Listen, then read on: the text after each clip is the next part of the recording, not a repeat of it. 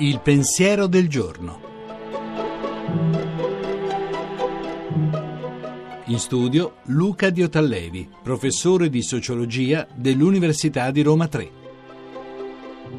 La partita dell'amore si gioca nella prossimità, non solo vicino, ma molto vicino.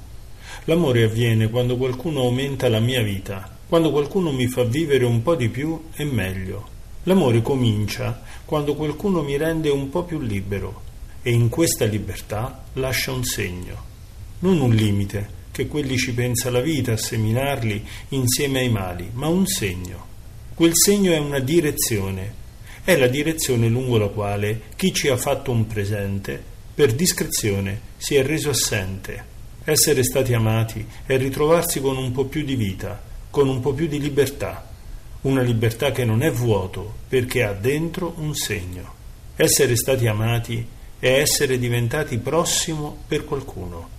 Se Dio è qualcuno con i superpoteri, allora Dio va cercato lontano. Buona fortuna. Guardate pure oltre le montagne e oltre i cieli dei cieli. Secondo me non c'è nulla. Il nulla è una cosa seria, ma non è Dio. Se invece Dio è amore, allora bisogna guardare vicino.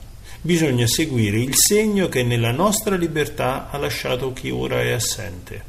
Se Dio è amore, Dio ha a che fare con quella vita che è cresciuta, con quella libertà che è aumentata, con quella oscillazione di presenza ed assenza di cui è fatto il movimento del dono. Dio si manifesta non solo come presenza del dono e non solo come assenza discreta di chi ha donato. La bontà del dono, di ogni dono, è il sapore di Dio. La trasmissione si può riascoltare e scaricare in podcast dal sito pensierodelgiorno.rai.it.